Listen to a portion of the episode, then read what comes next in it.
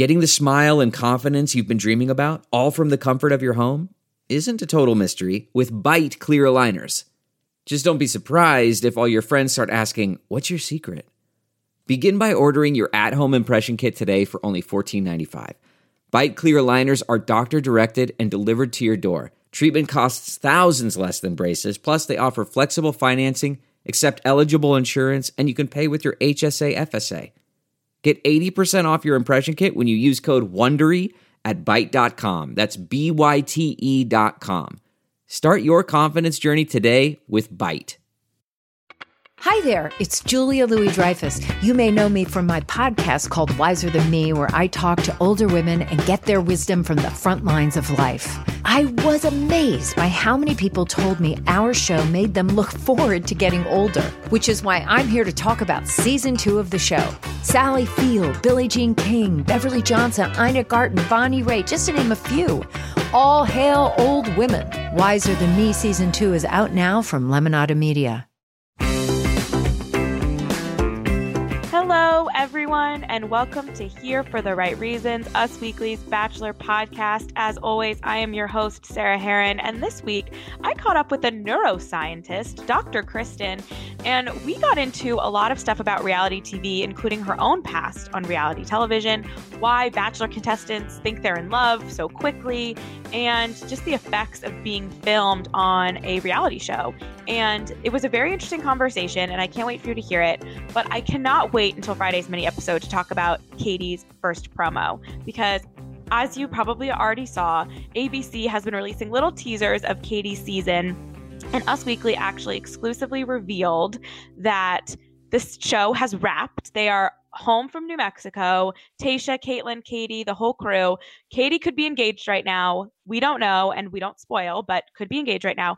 And according to a source, they actually wrapped a little early. So that could be good or bad, you guys. I think that it could mean a dramatic finish. We can only hope. Maybe, you know, Katie felt so strongly about her her winner that things ended early or like Colton vibes jumped the fence and, you know, those last couple weeks didn't go as planned necessarily.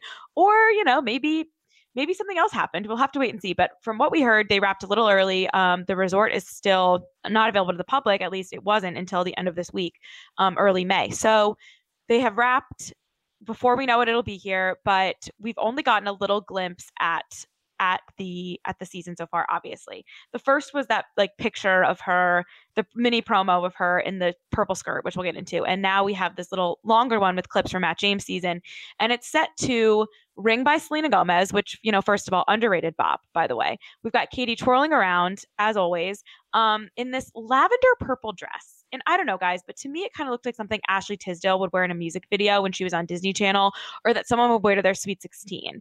And it's just not working for me. And Katie deserves more. I mean, she's a gorgeous girl. And in the first teaser, they put her in a backward skirt and a white tank top, a backward skirt and a white tank top. Now she's in this lavender dress that, like I said, I just feel like a Disney Channel girl would be wearing back in the day it's just not not doing it for me and I, I, feel like there has to be something better. I have nothing against purple. Clearly katie or the stylist they like purple but i feel like we deserve more. Katie deserves more bachelor nation deserves more and then halfway through this promo we get the t-shirt and we have to talk about the t-shirt you guys. She's wearing a shirt that says be a katie over this purple dress and while you might think that hiding the dress would help, it really didn't. Because what does hash quote be a Katie mean? I'm sure it's gonna be hashtag too. Hashtag be a Katie, quote me, be a Katie. These shirts are probably available for sale right now. I feel like we don't know enough about Katie to want to or not want to be a Katie. If that makes any sense. I just don't really get this this marketing plan here. You know, we saw her stand up to the Mean Girls last season which I thought was amazing. I remember praising her on the show, and I I really did believe she had good intentions, and that the women on this season were just on Matt's season were like next level and a little out of control. But we also saw them at the Women Tell All really try to change the narrative and imply that you know Katie getting all this praise, there was more to the story, and that could also just be the the women trying to change the narrative, right? Take it back and and not understand why they were getting labeled mean girls and think that they were just getting an unfair shake and blaming it on Katie. That's 100% possible. But it's also possible, I know for a fact that in past seasons, they maybe have picked the bachelorette or had an idea of who they wanted their next lead to be a little earlier on. Sometimes it's last minute. Sometimes I feel like they know. Um, obviously, Rachel Lindsay, for example, was announced before her season even ended. Hannah Brown was kind of the closest we've gotten to a lead that was later on, that was not in the final. She was like out, she probably seventh or something. Katie similar. Um, so they clearly knew that they wanted Katie, in my opinion, to to be a lead or had an idea about her early on. So that means they might have controlled her edit a little bit, and they wanted her to be this like badass bachelorette standing up against the other women which I think is great. However, it's kind of shading everyone else on the season. Like, be a Katie, does that mean everyone else was horrible? Which, you know, some of them weren't great. I've been honest about that. But it's weird for its own show to kind of turn and be like, be a Katie, don't be like anyone else. Like, I just thought it was a little strange. And the, the promo kind of sets the narrative for the season. Like, it gives you our log line, right? Like, our, our tagline, the the situation. And with with Ben Higgins, you know, we're unlovable. Matt James has never been in love before, and I don't know if there's a right or wrong answer. And I and I like that it wasn't just about her relationship, but it also just kind of shows me that it's because her relationship with Matt just wasn't significant. You know what I mean? Like sometimes there is something to be said for that. We feel so bad for that runner up because we saw them fall in love. And like Katie's exit for me just didn't really feel like she was that heartbroken. And her main storyline was, I guess, with the other women, hence this be a Katie but it, it just doesn't really work for me in the way they're setting up the season. I just think that also if we're getting like this badass promo like be a katie she's awesome why is she in that ugly dress like why can't she be in like in a badass outfit like i think back to hannah brown in those um in that jumpsuit that was amazing. Tayshia with all the headlines behind her that was really cool because everyone was talking about her and she was like taking back the narrative. That promo was insane looked so good. Even claire calling out juan pablo and like bringing back her moment. Like i feel like it was just it didn't do it for me you guys. It didn't do it for me and I, i'm tr- i'm trying to be open. I, this is nothing against katie. I really want um to, to, i'm rooting for her i'm excited for the season. I just feel like they're not doing us any favors. People you know are missing the show. It's time for it to come back. And i and it makes me wonder if the katie choice is not really making sense already if they can't get the promo right, the, the narrative already. So that's just my opinion. Maybe you guys loved it. I don't know. I got a few messages saying that the, the dress was not anyone's favorite. And it's a it's a pretty dress. It's just like not appropriate, I think, for this like badass 30-year-old woman to be wearing to start her journey with then a weird, cheap t-shirt over it. It just it didn't do it for me, you guys. Clearly, I've made my point clear. Um, so we have so much news to break into on Friday's episode. Get ready. We've got exclusive details on Matt and Rachel. We've got Claire with her engagement ring back on. Um, um, and so much more. Who knows what's going to happen from then? But for now, um, I'd like to leave you with my chat with Dr. Kristen. So, my name is Dr. Kristen Willeumier. I'm a neuroscientist. I've been practicing for the last two decades, and I'm author of a new book called Biohack Your Brain How to Boost Cognitive Health, Performance, and Power. And my background is in neuroimaging and psychiatry. And I'm also an avid fan of reality television, having been on a reality television show myself. Right. What reality show were you on? I did see this. Yes, I was on The Mole, season five of The Mole, which was filmed back in 2008. It was really fun. So it may be before your time. Did you ever watch that show? No. Can you tell me the pres- the the premise a little bit? Yeah, so The Mole is or was a spy themed reality television show. And it really started to reach its success back when Anderson Cooper, who's now the host of CNN, used to be the host of that show. And what it is, is contestants would go, usually it's 12 contestants, and we would be brought into a foreign country and we had to do emotional challenges, physical challenges, mental challenges. And the goal was to figure out of the 12 of us that were there, which person was the mole. So the mole is the person who was really there to thwart the group's efforts at winning money. Wow. So it's a mind in, game. It, it's a mind game. So back in my season, we had the ability to win up to half a million dollars. Um, some of the previous seasons went up to a million dollars. So going onto a reality television show with the hopes of potentially winning that kind of money was really uh, intriguing and enticing. Yeah, I'm sure. So where did that fall into when you were studying? Were you like were you working already and took a break or was this before everything you're doing now? It, it actually happened at the perfect time in my life. So I was just finishing my PhD over at UCLA and had been doing a postdoctoral training in the Department of Neurology at Cedars-Sinai. And my mentor at the time moved his entire lab to the University of Utah. And I decided I was going to stay in Los Angeles. So it was really the perfect time in my career, ending graduate school, in my postdoctoral training, and going into uh, working in the real world. So I had this sort of perfect time to take a break and see if I can go on a reality television show and win a little bit of money. That is so interesting, and I want to get into The Bachelor specifically because yes. I'm I'm fascinated by everything in Bachelor Nation, obviously, but specifically mm-hmm. how quickly we see not only the lead, but also these contestants, quote unquote, falling in love, right? So, yes. what can you tell me about whether they're really in love or not? Because I, I think you know better than me. well, you know, I've been watching the show since its inception in 2002, you know, the lovely Trista. Um, Trista and Ryan. And so, but being in the field of neuroscience, you like to think, okay, what's really happening in the brain when we fall in love? And are contestants falling in love in The Bachelor? And how does that really happen? And truth be told, thanks to people like you who are interviewing contestants who've been on the show, we've learned that going on The Bachelor is really this sort of hyper uh, accelerated way of falling in love. You're there for what, six to nine weeks total.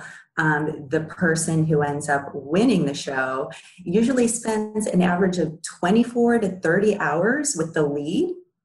So, really, that's a, a very short period of time. So, I think being on The Bachelor is really uh, showing us number one, what it's like to speed date. Number two, we're watching contestants fall in love more from a sort of lust and chemistry perspective versus you know what we would see in the real world. And i think that's what attracts us to the show. You know we're there rooting for you know that those contestants. We're rooting for love to prevail and to actually watch and see if these contestants can make it for the long haul like Trista and ryan. Totally. Do you think that the i mean the controlled environment has to play the huge part in it right? Because they are in either a resort as recently or the mansion or whatever and they have nothing else to do so you get fixated right? You do. Well i think it takes a very special kind of person to be able to compete on one of these shows because number one you're right you're there you have no access to media your phone um, connections with your friends so you're in this little bubble, this isolated bubble for these six weeks with people you don't know.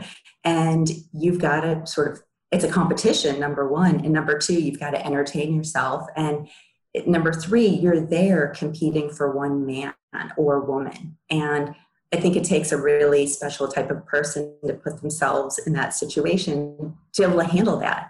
I mean, in, in a real world dating situation, maybe we're dating one or two people simultaneously, but not, you know, like Matt James. What did he have? 32 contestants? He had a, he had a high number. mm-hmm. I know. And Katie, I hear, has a high number herself.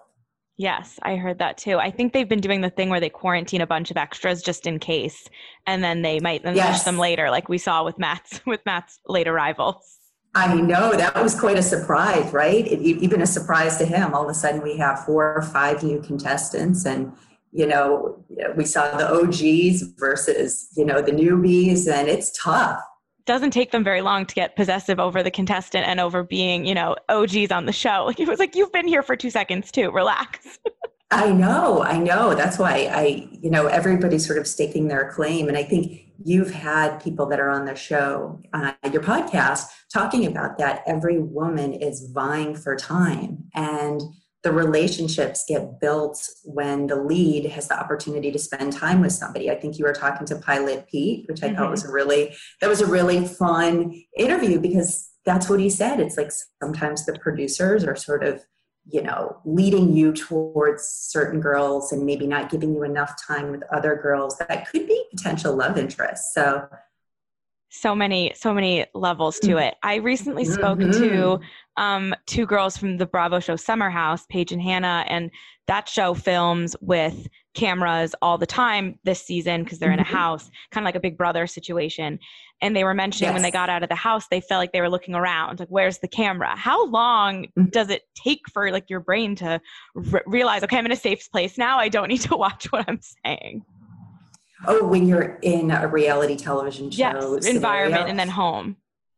Well, you know, I'll tell you, having been on my show, I was there for well over a month in South America with, again, I didn't know anyone, and we all had camera crews that were following us. So, you know, 24 7, you're on camera. And I think you get used to it fairly quickly. I mean, you realize, okay, this is my environment. I just have to be myself. And as you know, the editors will then decide what they want to put on the show or not put on the show.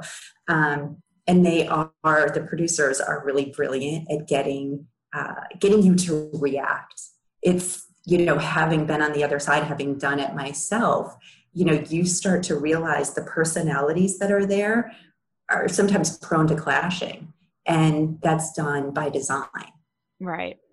Yeah it's so good, but it's so bad. it's it's so good. Even me, I'm very you know calm, cool, collected, and you know even on our show, you know I went through ten or more challenges, and when they put you with people, they'll room you with very specific people that could you know start. Um, get you riled up. Um, people say things behind one another's back, and all of a sudden you have this great content for a show.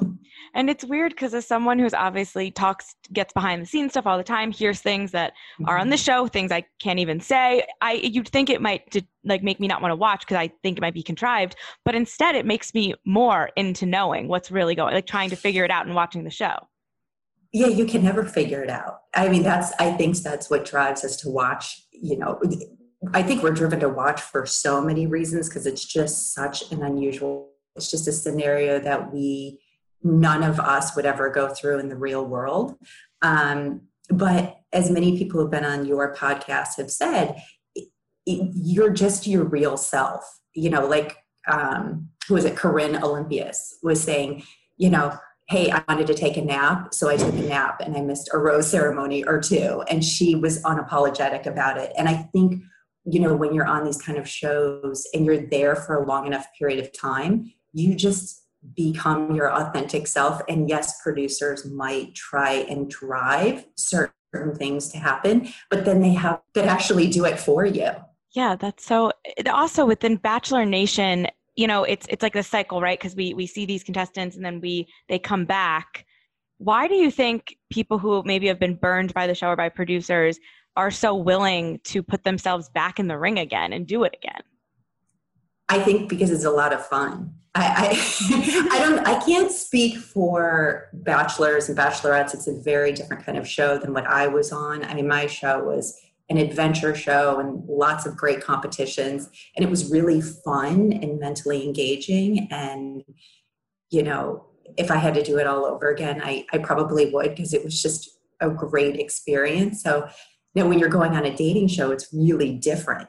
And you know that sort of exposes a side of yourself that um, i don't know it's very personal. So i guess for people looking for love it's it certainly worked.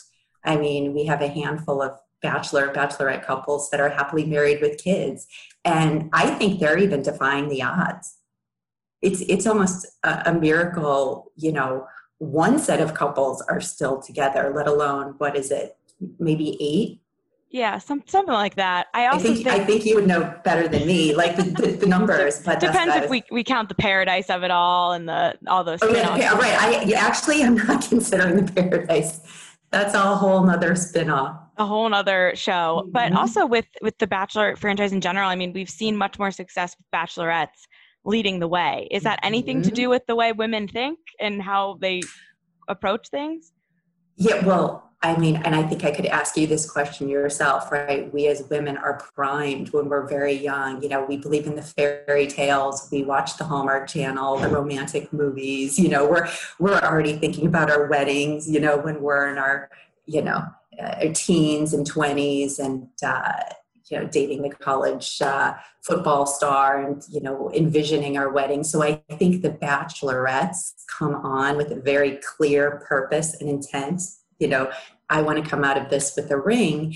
And because there's an extensive screening process that goes on to even be selected for the show, you think, you know, the men that they're going to select for the for the women um, should be a really good match and should be ready to, you know, make that commitment. And of course, we know not everybody can do that, but at least we're seeing that commitment you know, happen more on The Bachelorette. Yeah, and with bachelors, the irony of it all is we have more success with the runner-up situation because we have Jason and Molly, and we have Ari and Mhm. Lauren, and our only true bachelor success is would be Sean and Catherine if we're going to go that way. So I think that's interesting. Yeah, too. they were great too. Oh yeah, so cute, and they're like the cutest kids ever. Um, but the fact that Yeah. bachelor bachelors are tend to maybe go back, or you even had Peter date like you know a contestant that came in fifth, if you want to call it that. But is it is there something just of them with the way men think that they can't make up their mind?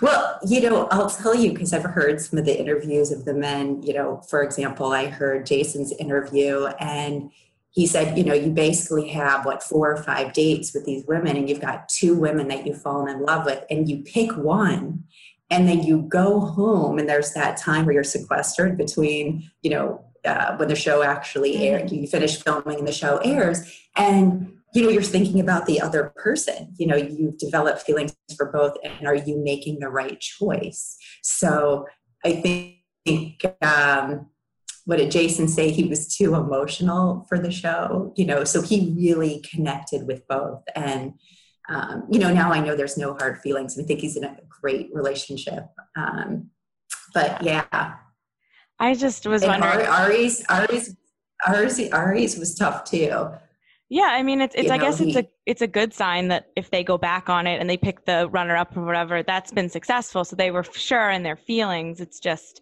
how do you get there? I guess maybe rewatching it a little bit or just sitting with your emotions. I don't know.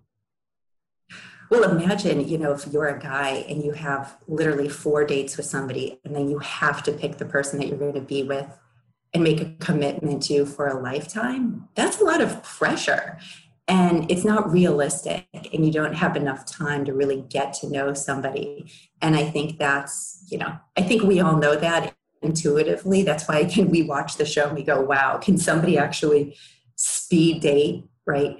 pick the right person and make it for the long haul. And I think that's why, you know, Bachelor Nation is always watching these relationships to see what's going on. You know, are they going to have kids? And um, I'm sure that helps the relationships continue, right? You feel there's probably a little bit of a pressure put on the lead to be able to maintain the relationships.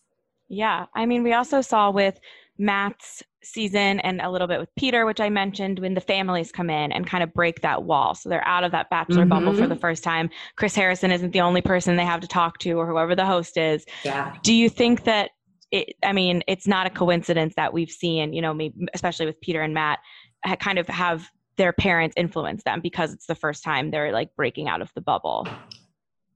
Yeah, I mean, it's the first time they have nobody to talk to. And these are the people that they trust the most in the world. And if mom or dad, you know, somebody has something to say, it's going to really weigh heavily in that person's decision. And, you know, like we saw in Matt James' season with uh, Rachel Kirkconnell, like her dad was clearly you know, expressing his doubts. And I'm sure my father would too. My gosh, as a former Marine, you know, he, he, he would really be like Kristen now, really.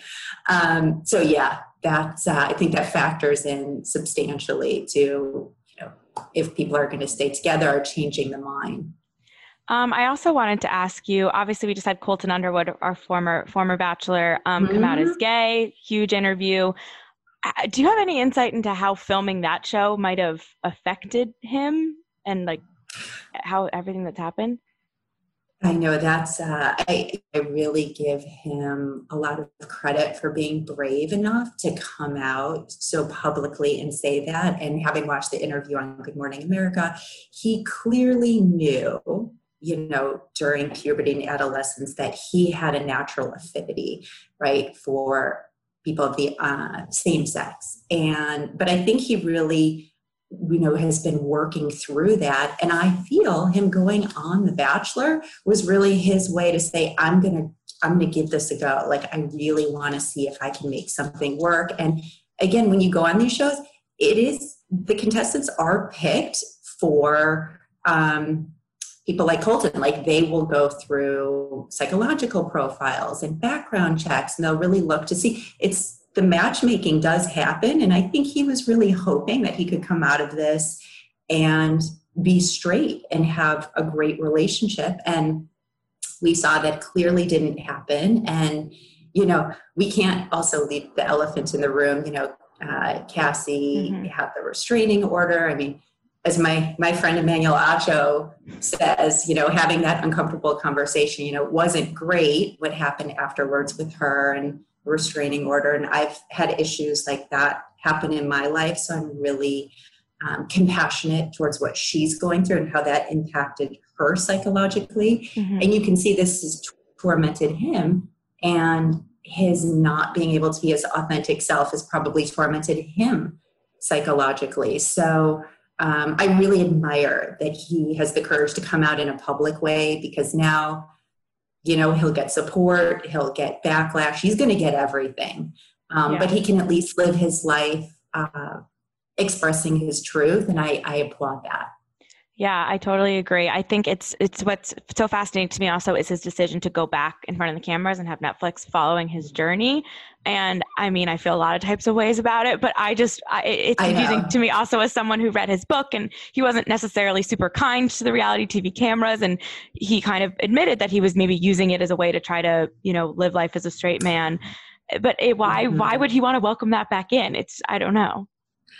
I, I, agree with you. That decision really should have played out on its own, you know, not behind the cameras, but just in his own life, exploring his sexuality. So I think it takes a bold personality to be able to put that back on television. And he's going to have to live with that. And, you know, we, we will see, right? We will all be tuning in. Totally. I mean, obviously. I did, I didn't read his book, so what it said in the book that he had a little bit of an issue with. He just was like a pretty. I mean, as all a lot of them are contestants are about the producers and feeling, you know, manipulated is always the word they use.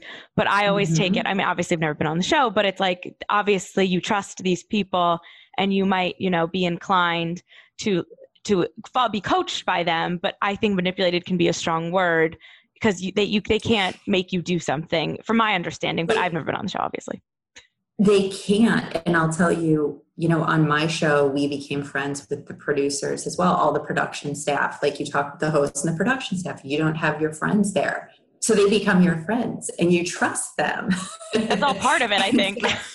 you do you just naturally you know fall into line and you trust them i mean i did it back 15 years ago before there were podcasts like yours and we could really know what goes on behind the scenes. So you go there, you know, you sign a contract, you say, I'm up for anything. And literally, that's what you sign the contract, literally anything. And I'm sure people who go on The Bachelor and Bachelorette, it's the same thing, you know, crazy adventures jumping out of airplanes, right? It's not just dating, but it's also the types of dates that you go on. And be okay with all of it being filmed. So if you sign on the dotted line, then I think you just have to know what you're walking into. And, you know, now future contestants are more aware, you know, yeah. of what it entails and what it entails coming out of it. So a majority of people who go on the shows now have these platforms, which might even make it confusing, right? Are people going on the show for the platform? Are they going on the show for love? So it's going to be is going to be important. The social media aspect of it also that's such an interesting mm-hmm. point. Do you think that I mean, coming off the show being bombarded with other people's opinions that has to affect you mentally as well, right? Is it is it even possible to turn that off?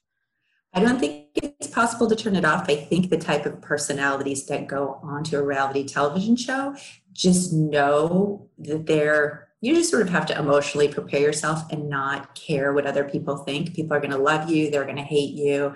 I mean even back when i did a show it's it's all over the map. Like people are going to have an opinion and you just have to be really comfortable with yourself and do you. So you know and i i think most people realize that now. You kind of get thicker skins. If you are you know women t- you know coming from a brain imaging world, women are more likely to struggle with anxiety and depression. So women might have a harder time with it, um, depending on their, you know, psychological or psychiatric history. But if you go in just knowing and being aware that that can happen, um, it seems there's plenty of people that are on social media that are handling it. Totally. I mean, and there's always there's always therapy Yes. There's always therapy. Um, my last question before I let you go I don't even know if it's really a question, but in general, also, as just, you know, we, we get a little bit more woke or aware of things and we're all learning. And I feel like we're less inclined to, you know, maybe make fun of someone as openly as people would have a couple years ago on TV and stuff like that and have True. to find the balance of hate and sarcasm and joking. Do you think that there'd be any sort of end of reality TV if people feel as though it's like we're exploiting people to any degree, or will we always kind of find a way to compartmentalize and be like, well, they, you know, this is a show, we can we can laugh at this. Uh, it's actually a great point that you bring up. And, you know, now we're in cancel culture and we all have to be very mm-hmm. mindful of the words that we use. And I think reality TV is here to stay. I don't think it's going anywhere. I think we all love being voyeurs in other people's lives. It's escape from our life. You know, I mean, look at the pandemic. You know, we're all we've all been home sequestered watching the show. I mean, you're you're counting down the days till the next Bachelorette. My life. the Bachelor. What, uh, what is it? The uh, the Bachelorette, Bachelor in Yes, Paradise. Bachelorette, So, yeah. yeah, yeah. So uh, you know, I think the reality t- TV format is going to continue, and people are just going to have to be. You know, you're going to have to be mindful of what you say, and you could still be subject to backlash because I think people even say things innocently and can, um, you know, still get caught off guard and lose their jobs. Um, it's yeah, it, it reminded me when you know the internet started exploding and people on Facebook and Twitter. You know, being really careful about the pictures that you put up because it could impact your ability to get a job. Um, you know, now it's and I still think that's important because you can have a CEO of a company who wants to hire you and say, "Oh, you you've been on The Bachelorette, and I saw that scene of you in the hot tub."